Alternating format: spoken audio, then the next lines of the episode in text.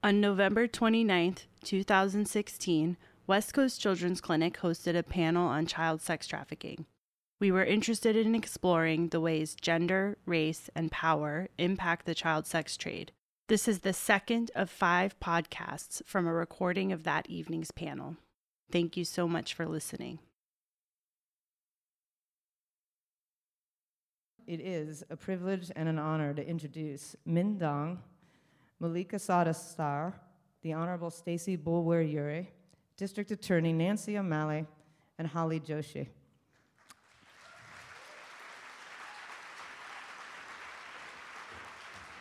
I can't think of a group of women better positioned to lead us toward the kind of change that we need. Okay, Minh Dang, a White House champion of change, is a leader in our field. She helped launch the US Senate caucus to end human trafficking and was appointed by President Obama to serve on the US Advisory Council to End Human Trafficking.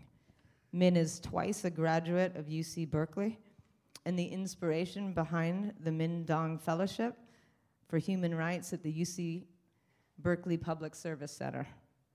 Malika Saada Saar is Google's Senior Counsel on Civil and Human Rights. Before joining Google, Malika was co founder of and executive director of Rights for Girls, human rights organization focused on gender based violence against young women and girls. Newsweek and the Daily Beast have named Malika one of 150 women who shake the world. The Honorable Stacy Boulware Eurie is the presiding juvenile court judge of the Sacramento County Superior Court. She's implemented a nationally recognized court model for sexually exploited youth. She is a member of the California Child Welfare Council, Commission on the Future of California's court system as well. She believes, as a juvenile court judge, you need to get out of the courtroom and get into your community. Alameda County District Attorney Nancy O'Malley is a nationally recognized expert in issues involving violence against women, including human trafficking. She founded the Human Exploitation and Trafficking Unit, otherwise known as HEAT, in the District Attorney's Office. Under her leadership, Nearly half of all human trafficking cases in California have been prosecuted in Alameda County. The HEAT program also ensures that victims are linked to services. And Holly Joshi is executive director of the nonprofit MISSY, which call out, which stands for Motivating, Inspiring, and Serving Sexually Exploited Youth. Missy demonstrates that with the right opportunities and non judgmental support, exploited girls can overcome their circumstances and lead fully empowered lives. Previously, as the supervisor of the Oakland Police Department's Child Exploitation Unit, Holly developed victim centered department policy and formed the city's first joint trafficking task force with the FBI. Please help me give him a warm welcome.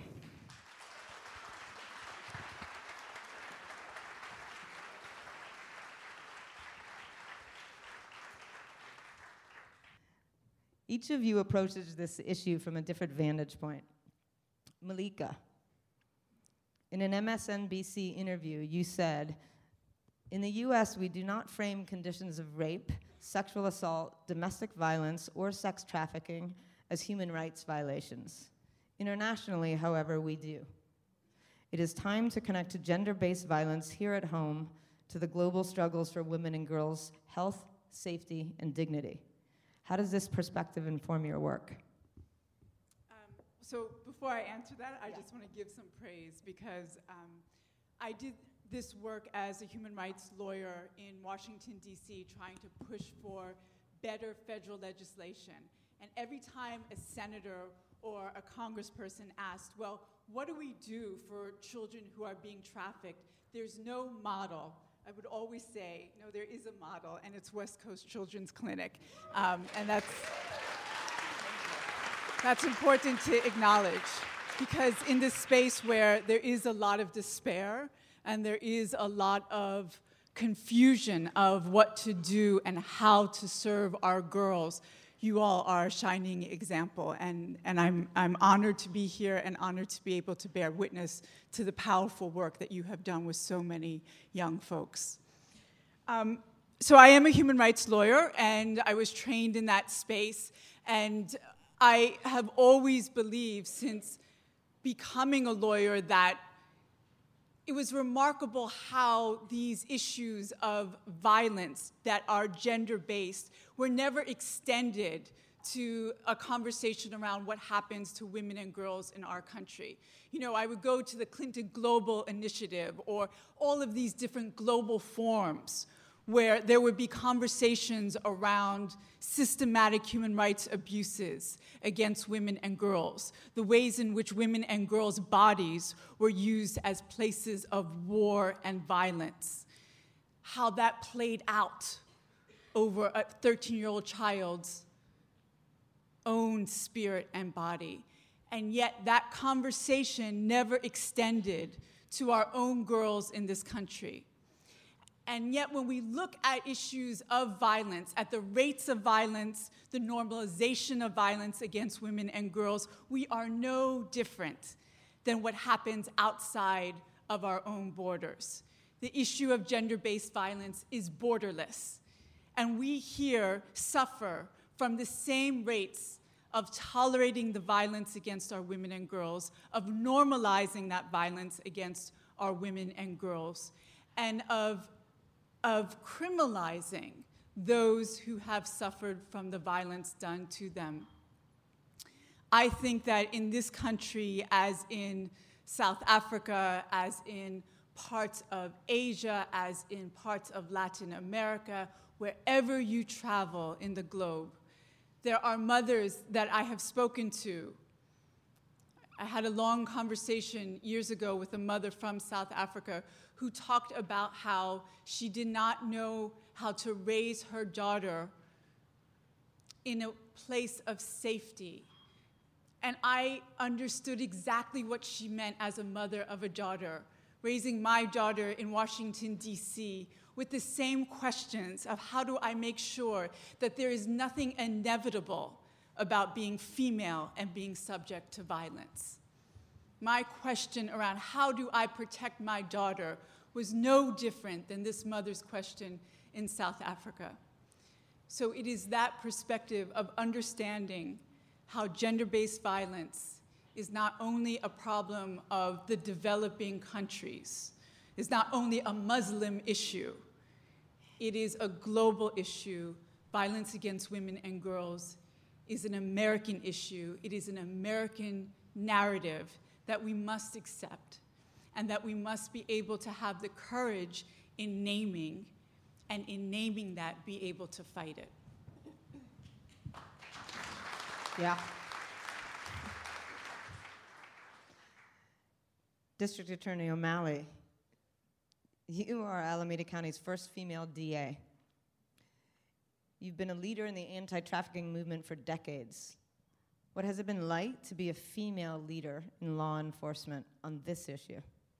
Well, I think it's been a, a, an evolution as a female leader in law enforcement, period, um, over the last several years. When I first became a lawyer, uh, you know, there were mostly white men who were leading police departments, were leading district attorney offices, were judges, were uh, they populated the legal field, and so but in my law school class, which was quite unique, 50% of us were women. And so I, I picked that school because I wanted to be in a place where there was an, there was an understanding of the value of diversity and gender, more gender neutral. How this has played out is, uh, for me, started even before I was the district attorney. And as Stacy said, for decades, I've worked in this field. But when I was in college, I worked in the field of sexual assault when it was first evolving. I was a volunteer at the first, one of the first rape crisis centers in the California. And I could see then how the system ignored victims, how the system uh, favored the offender, how the system seemed to provide platforms for those that were committing crimes against women and girls, and that all protections were in place for the offender and practically none for the victim. So, my experience as a woman being able to just recognize exactly what Malika just talked about, uh, really came into the field with me. And so when I was working in sexual, as a sexual assault prosecutor and started realizing that what we were talking about was the sexual exploitation, sexual assault of children, that there was still this invisibility to these girls and children. There was a fear, I believe, of uh, law enforcement to start to recognize that what they were seeing and what we were seeing was child rape and not just throwaway children or damaged children or invisible children because it's easier to make them invisible. And frankly, in our society, that was the status quo for too many years. So, our efforts over the last several years, and for me since 1996, but over the last uh, 10 or so years, our effort has been to educate our community and to bring a face to the purse to that child. And I will say that we have focused a lot on girls and women, but we can't forget that boys are, young boys are being trafficked also. They present differently than some girls, but they, we still have to be broad enough to look at all children that are being sexually abused, sexually uh, uh, exploited, and raped. So it took me a long time in my world of law enforcement to get law enforcement to think this was a crime. When I had brought my first case to a judge, who I have a lot of respect for, and I described the crime, he said, I described the circumstances. He said to me, oh, What am I missing? What's the crime? And I was like, my mouth was sort of open, like, wow, didn't you get it? Don't you get it? And you have a daughter. Don't you get that?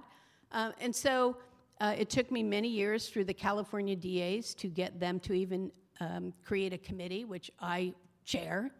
Uh, and I had to fight for that because of the resistance of having to own this issue, the resistance of having to actually get up and do something about it, and the resistance of having to recognize that we are screwed up society by the way we treat our children. And that we have to fix because our children are being raised by now adults who were exploited and raped and damaged when they were children. And so, so the, the female part of me recognizes all of this. The lawyer part of me is to make sure that everybody else in my world recognizes it too and that they come together to respond to this appropriately. Thank you.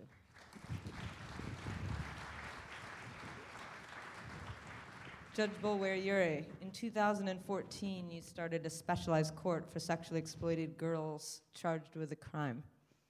How has this experience shaped your understanding of child sex trafficking? First, I want to say thank you to Stacy and the entire West Coast team for the opportunity to participate tonight. It is nothing short of extraordinary to see the breadth, the depth, the diversity of who's in the room and who is interested in having the conversation. So thank you again, Stacy.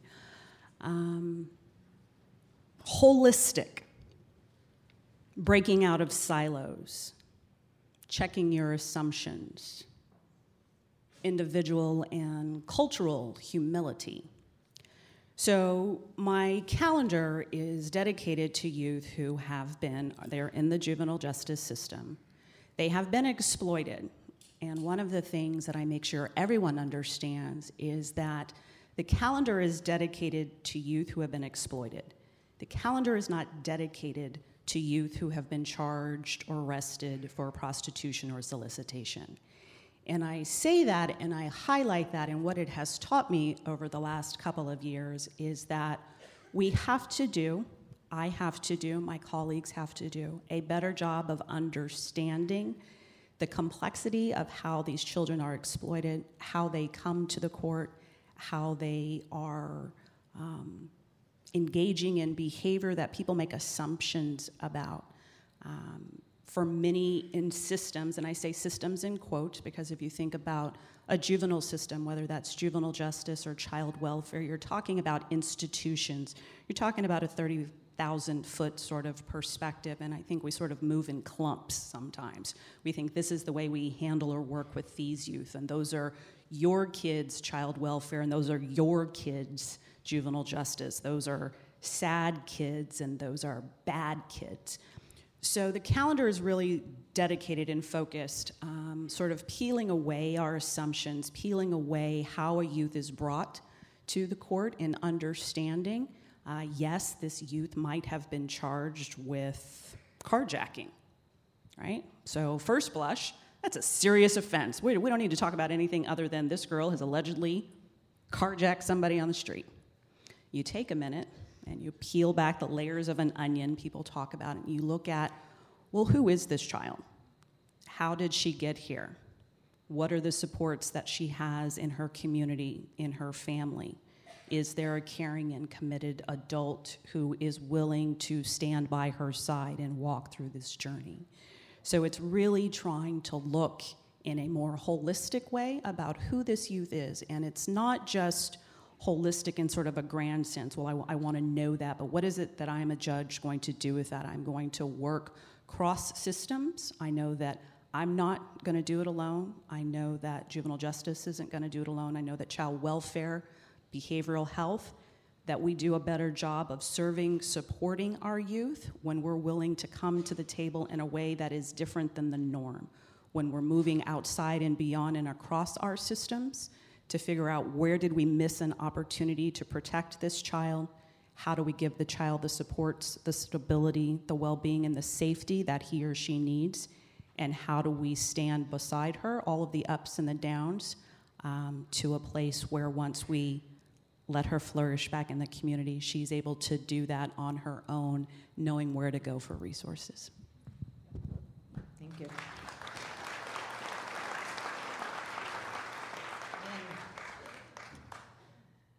Minh, in your open letter to the anti trafficking movement, you wrote that survivors are critical to the movement because every successful social movement is guided by those directly affected by the injustice. What are your thoughts on survivor leadership? And how has your thinking changed from when you first started participating in the movement? Thanks, Stacy. So, some context on that letter. Um, in 2010, I started traveling the country, presenting, training, and in 2013, so three years later, I was already jaded, um, particularly because I was seeing the same things over and over. So, this letter was essentially my call and my plea to my allies about what I wanted to see differently. Um, and I would say that when I first started, I thought that survivors' roles were to be the whistleblowers and storytellers. So the whistleblowers, because the first time I came out and shared my story was I was at a panel, and Oakland PD was there, and the officer said something that I was pretty um, upset by because I didn't think that it reflected the truth. He was talking about how a lot of kids are trafficked by strangers and I was really upset because all the survivors that I had met and my own story was that I was trafficked by my parents. And so I and so I was I was essentially a whistleblower. I said we need to tell the truth about what's actually going on. I was encouraging other survivors to do that. Second, and kind of part of that, I was encouraging survivors to share their stories and sharing my own story because I thought that needed to there needed to be a human voice. And while that's true, what I've seen and over those three years, I saw is that survivors are being tokenized just like any other movement. And survivors' stories were also becoming, um, I think, a part of what I call disaster porn. So now, what I think survivors' role should be um, I'm an educator and a social worker by training. So, at the core of social work is community organizing.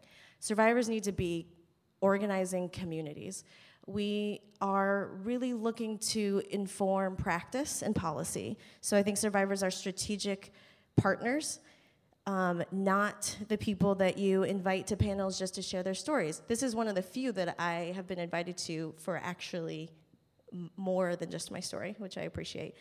Survivors also need to be um, thought leaders. So a lot, it's really interesting to sit in panels, sit in academic spaces, sit at conferences, to have people talk about policies about you as if you aren't there, and as if there aren't people in the room who are there and who have equal um, knowledge and expertise about the policies and practices that need to happen. Um, and then I also would say that survivors need to be the exemplars. And I think that's very different than being a token person on a pedestal. You're amazing, you're great. I'm talking about the exemplars of how to be in the world with this issue. We are going to be the ones remembering it when you transition to a different career. We are going to be the exemplars of holding joy and hope with despair and pain. So, really looking to survivors for how do we sustain ourselves in this movement because we don't get to move on from the issue. Yeah.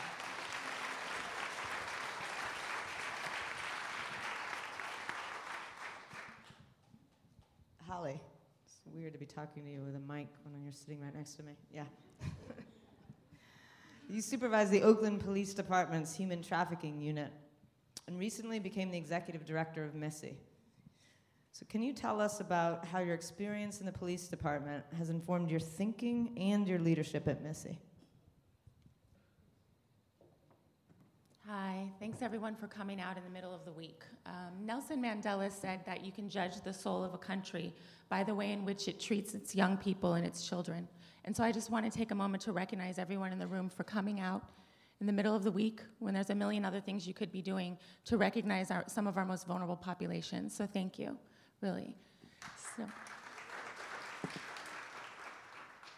So my time um, leading the trafficking unit in my in my 14 years at the Oakland Police Department was um, full of a lot of learning lessons, a lot of ups and downs, and um, really one of the, the biggest lessons it taught me regarding this particular issue is really for us to be awakened and to be focused and honest about the way in which our systems, uh, American systems that were built um, in this country at a time when slavery and oppression were the norm, that those systems are not actually built to serve everyone.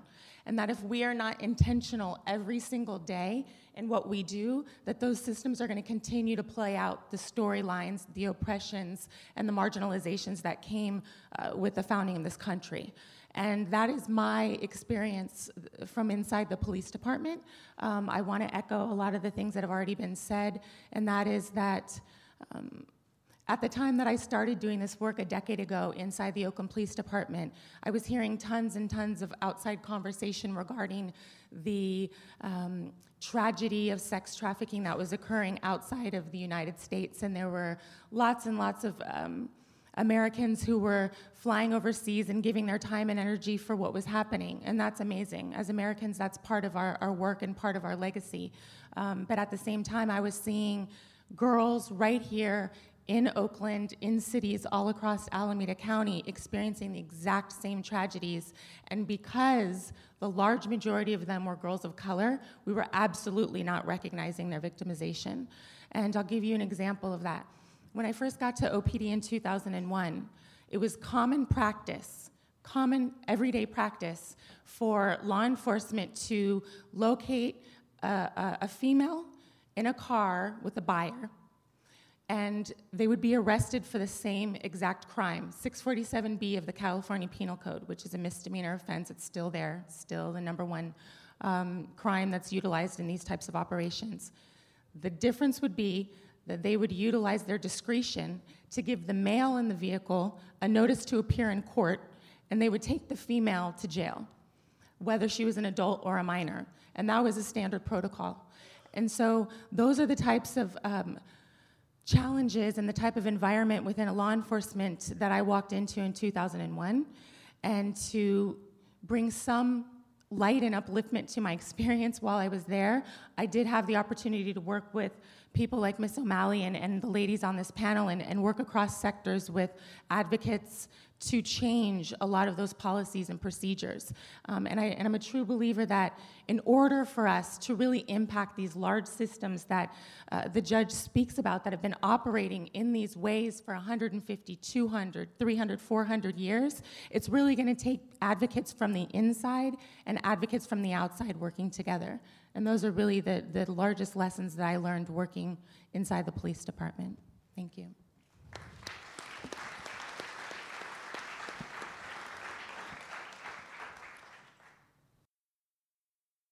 Thank you for listening to this podcast. For more information about West Coast Children's Clinic, visit www.westcoastcc.org.